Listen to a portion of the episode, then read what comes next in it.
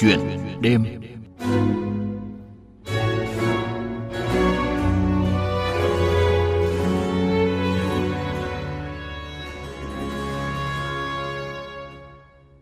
Thưa quý vị, thưa các bạn, tại miền đất khắc nghiệt quanh năm nắng cháy Ninh Thuận, nếu có một người nông dân nào cả đời bám trụ với đồng đất, thì đó là ông Nguyễn Văn Mọi.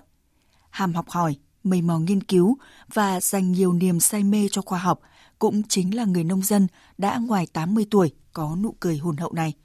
Ông là người tiên phong đưa cây nho về trồng tại xã Phước Thuận, huyện Ninh Phước. Cũng là người tiên phong lai tạo và thử nghiệm các giống nho mới hiệu quả và năng suất để ứng dụng đại trà cho bà con địa phương. Nếu như ông Nguyễn Văn Mọi là người đặt nền móng sản xuất sạch cho trang trại bà Mọi, thì con trai của ông là anh Nguyễn Đại Vệ đã giúp những sản phẩm an toàn của trang trại vươn xa khắp mọi miền đất nước nhờ chế biến và chiến lược xây dựng thương hiệu.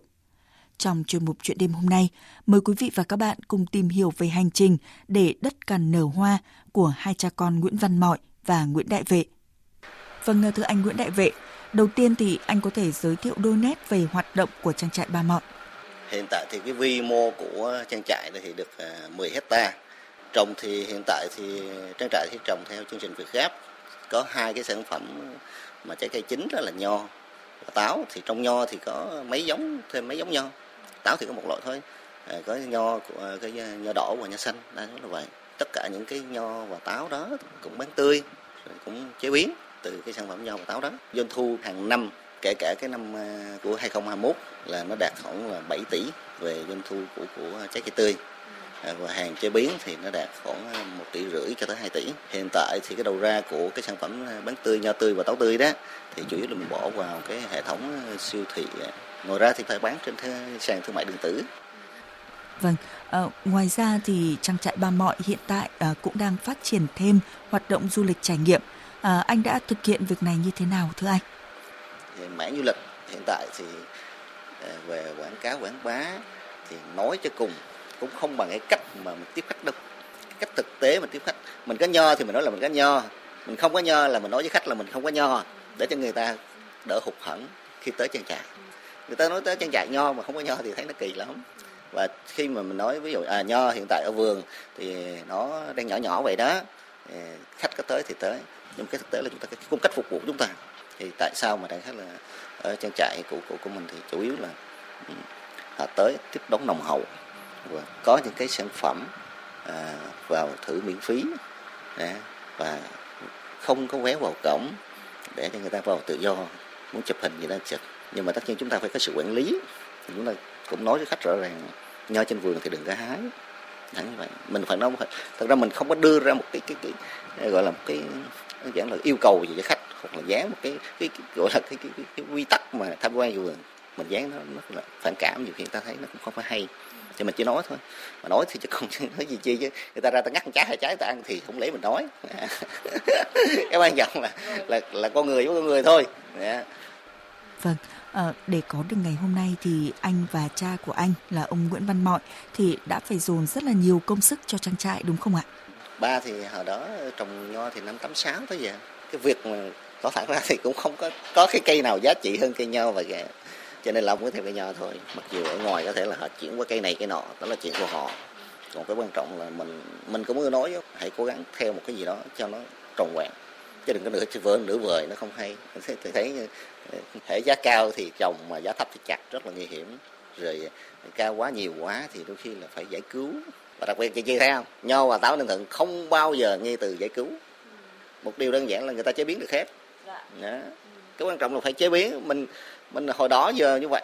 Trong quá trình phát triển là lúc nào mặc dù có thể nguồn vốn không nhiều nhưng mà hãy có một tí vốn là đầu tư dàn máy móc. Hãy có một tí vốn đầu tư thêm máy móc để chúng ta phát triển chế biến chứ chúng ta không thể nào bán tươi mãi được. Bán tươi rất là dễ bị ép giá. Vâng, à, khi mà hai thế hệ cùng dành tâm huyết cho sự phát triển của trang trại, à, có khi nào xảy ra mâu thuẫn à, do có suy nghĩ khác nhau không ạ? À, thì ban đầu thì nói chung là có thể là là, là mình cái cái việc của ông làm với việc mà mình làm thì đôi khi nó có sự ờ, khác nhau một xíu. Bởi vì cái sự giao thoa mà, nó quan trọng hơn là hai cha con cuối cùng ngồi thâu thuần lại thì thôi, bây giờ trong thời điểm này ờ, bà muốn làm gì đó bà làm, không sao hết.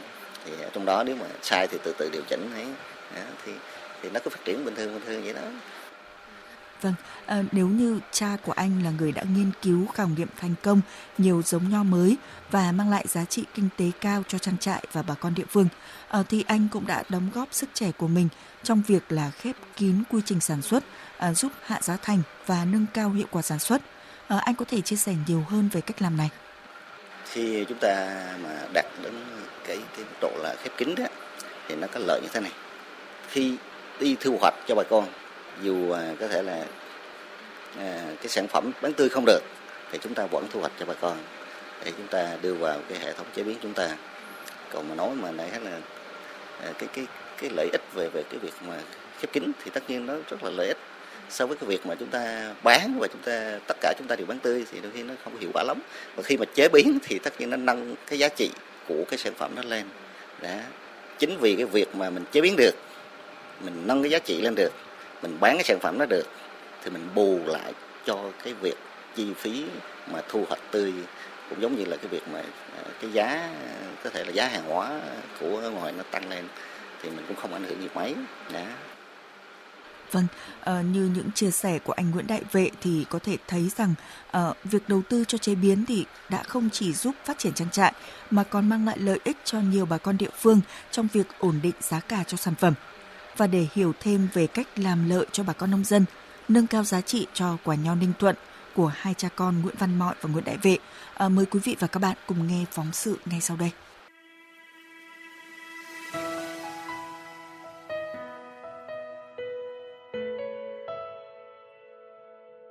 Cái điều kiện Ninh Thuận thứ nhất lượng mưa thấp nhất nước, thứ hai ẩm độ cũng không cao khoảng 70%. Lượng bốc hơi thì nó tương đối rất là cao, khoảng 2.000 ml trên một năm. Về cái nhiệt độ thì những cái vùng mà trồng nho tại Ninh Thuận là nhiệt độ trung bình là khoảng 30 độ C. Đây là những cái yếu tố mà nó giúp cho Ninh Thuận có thể trồng cây nho được. Nông dân Nguyễn Văn Mọi, thường gọi là Ba Mọi, thôn Hiệp Hòa, xã Phước Thuận, huyện Ninh Phước, lượng hóa cụ thể về điều kiện phát triển cây nho như là một nhà khoa học. Đây là thói quen lão nông 80 tuổi này đã tôi rèn được trong cả cuộc đời để vượt qua những thăng trầm của nghề nông trên vùng đất khắc nghiệt nắng cháy này. Theo ông, Kim Chỉ Nam giúp trang trại Ba Mọi đứng vững và phát triển như ngày hôm nay là sản xuất chất lượng và an toàn.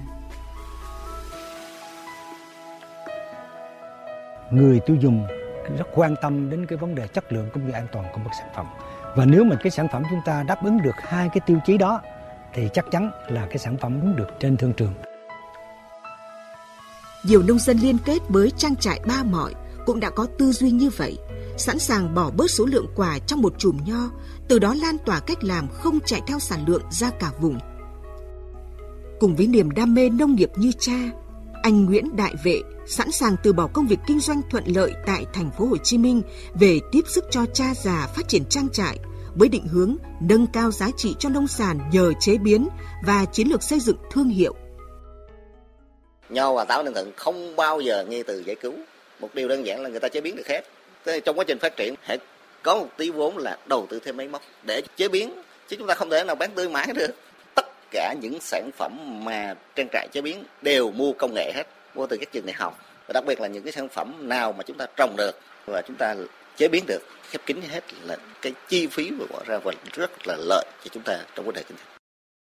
Nếu có dịp đến tham quan trang trại sinh thái Ba Mọi, được nghe lão nông Ba Mọi và anh con trai Nguyễn Đại Vệ say xưa nói về chuyện trồng nho, về cách ứng xử với người nông dân, chắc hẳn ai cũng sẽ có được hình mẫu về người nông dân thời đại mới, chuyên nghiệp và đầy nhiệt huyết.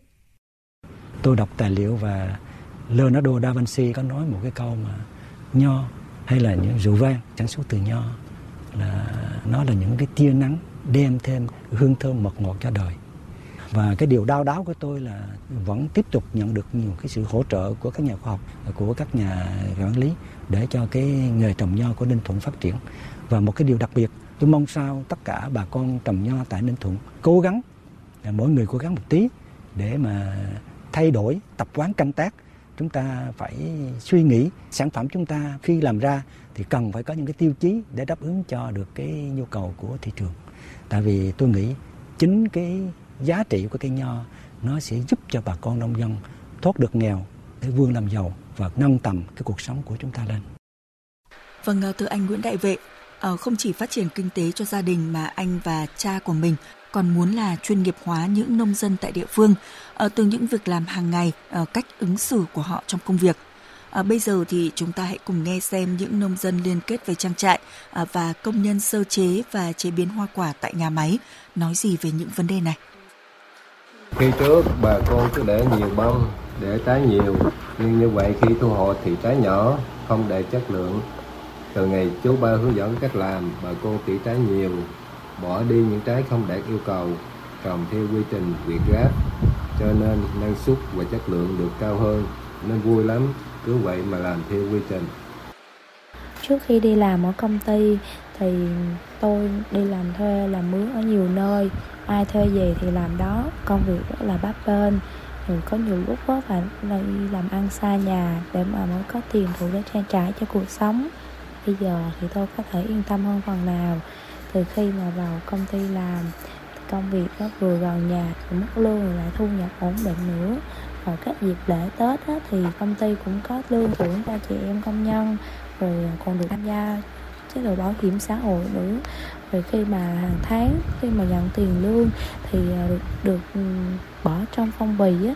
Nên là cảm thấy là mình nhận tiền mình cảm thấy được tôn trọng lắm nên vì thế là chúng tôi là sẽ gắn bó lâu dài với công ty Vâng, uh, có một chi tiết là khi nông dân được nhận tiền lương uh, thì tiền sẽ được bỏ trong bì thư uh, chứ không phải là được đưa trực tiếp. Uh, chỉ một hành động đó thôi nhưng mà uh, cũng khiến bà con cảm thấy được trân trọng. Uh, anh có thể chia sẻ thêm gì về những điều này? Thực ra trong bối cảnh hiện nay thì người quản trị doanh nghiệp nói đơn giản nãy giờ em nói là người đối với người thôi. Ừ, chúng ta phải nâng cao mức thu nhập của họ này. À, chúng, họ làm đây là theo cái năng suất như thế nào thì chúng ta phải thưởng cho họ như đó trả tiền cho họ như vậy. Chứ không phải vì họ là nông dân mà chúng ta quên đi cái việc mà cái là theo cái cái kiểu là muốn trả gì trả đâu. Nó rõ ràng nó mình phải thỏa thuận với họ. Một ngày họ làm bao nhiêu à, mỗi ngày 8 tiếng cũng giống như là bên công nghiệp ừ, chứ không khác gì hết. Rồi nếu mà có những dịp mà à, mùa vụ nó tăng lên thì chúng ta thỏa thuận với họ tăng ca lên một một giờ là bao nhiêu. Cái việc quản trị nó cũng không có gì là phức tạp cả. Cái quan trọng là con người với con người thôi. Không phải là kêu họ làm rồi muốn trả nhiêu trả không phải. Kêu mời anh mời chị vào đây thỏa thuận. Quan trọng nhất là thỏa thuận với họ. Còn quản trị trong bất kỳ thời điểm nào trước sau gì cũng vậy. Con người đối với người nó rất là quan trọng. Không có một cái máy móc nào nó làm được cái điều đó cả. Nói chung là lo được cái bụng cho họ. Làm sao thế hệ con của họ để cho họ nuôi được con của họ vào đại học vào có thể là trung cấp cao đẳng gì đó và có cái nghề đi ngược về đây làm lại. Thì lúc đó là cái nền nông nghiệp ngày càng phát triển cái gì hết lúc đó là cái người nông dân họ không phải là là là cái người nông dân nữa mà giống như là một một kỹ sư nông nông dân đó, ý là vậy thôi. Vâng, thưa anh Nguyễn Đại Vệ, à, anh có thể cho biết về định hướng phát triển của trang trại Ba Mọ trong thời gian tới? Thì vẫn như vậy đó chị Chi, à, Ờ, cố gắng mở rộng vùng nguyên liệu ờ, cho riêng mình một xíu, rồi cố gắng đầu tư thêm những công nghệ sấy cao cấp hơn.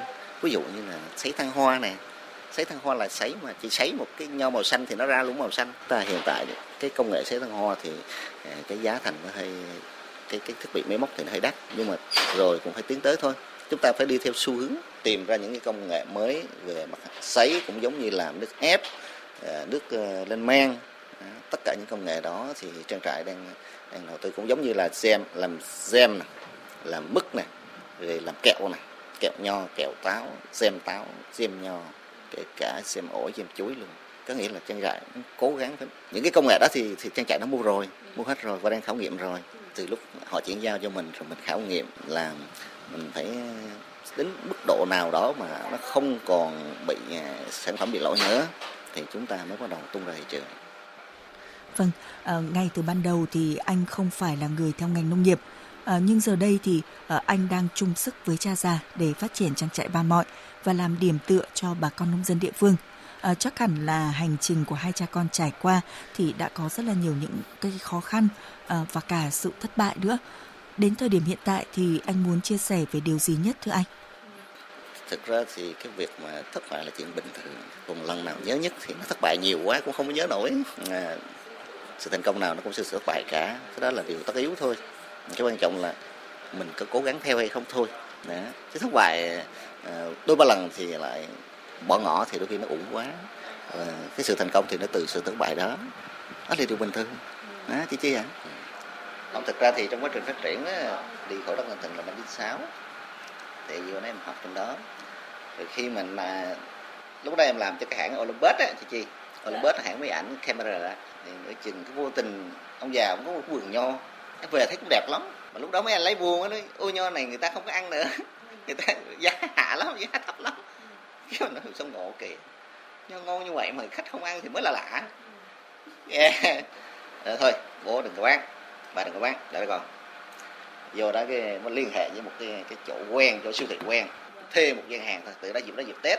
Thuê cái gian hàng ý em nói là một tấn á, tấn nho như vậy em bán trong vòng 7 ngày. Nhưng mà thực tế là một tấn nho như vậy bán trong vòng 3 ngày hết hết thì lúc mà những cái người mà ở, ở đó từ lúc đó mà họ ăn họ ăn được trái nho của Việt Nam như vậy đó họ rất là ngạc nhiên cực kỳ ngạc nhiên luôn. Có mấy người đi trễ quá rồi nó hết rồi. Trời họ tiếc họ tiếc họ rất là tiếc. Để rồi à, bắt đầu họ mua thêm cái rượu vang nói chung là thích nó bán cũng được lắm. Sau khi em liên hệ hết tất cả siêu thị cái đầu ra đó thì mới nhờ nó đi giao hàng. Tại vì mình lúc đó mình đang làm cho người ta mà, mình đâu có thể mà mình rút chân ra mình làm được. Đó. thế là à, bỏ dần dần vào rồi lại, rồi mới đi mua cho bà con. Thì lúc đó mấy ông mấy ông lấy buôn nữa thì mấy ông mới ngạc nhiên. Ừ. Thì lúc đó, thời điểm đó thì chưa có xe, chưa gọi, rất là cực. Gửi xe khách, gửi xe bắt chung không đó anh chứ. Hồi đó hồi đó hầu như ba giờ sáng là em phải có mặt ở đó. Rồi em đã chỉ cho mấy đứa em nó giao chỗ nào chỗ nào. Rồi từ từ phát triển mà mà mất người nó phát triển xong ông già nó không có được làm nông nghiệp nha. Đơn giản là ông thấy ông khổ quá rồi. Cái em mới không. Mình làm công nghiệp theo một cái kiểu mới chứ không có khổ như như thế này nữa. Vâng, rất cảm ơn anh Nguyễn Đại Vệ về cuộc trò chuyện vừa rồi. Thưa quý vị, thưa các bạn, như những lời anh Nguyễn Đại Vệ đã chia sẻ, với những người nông dân thế hệ mới, khó khăn thử thách chỉ là bước đệm để vươn tới thành công. Nông dân chuyên nghiệp trước hết là người có tâm, biết nghĩ đến sức khỏe của người khác, không làm tổn thương lợi ích chung của cộng đồng và là người có kiến thức, hành động vì một nền nông nghiệp phát triển bền vững cho hôm nay và cho thế hệ tương lai. Hãy sống như đời sống để biết yêu nguồn cội hãy sống như đời nuôi vươn tới những tầm cao hãy sống như biến trào như biến trào để thấy bờ bên rộng. Hãy sống và ước vọng để thấy đời mênh mông. Và sao không là gió là mây để thấy trời bao la. Và sao không là phù sa dâng mỡ màu cho hoa. Sao không là bài ca của tình yêu đôi lứa? Sao không là mặt trời gieo hạt nắng vô tư? Và sao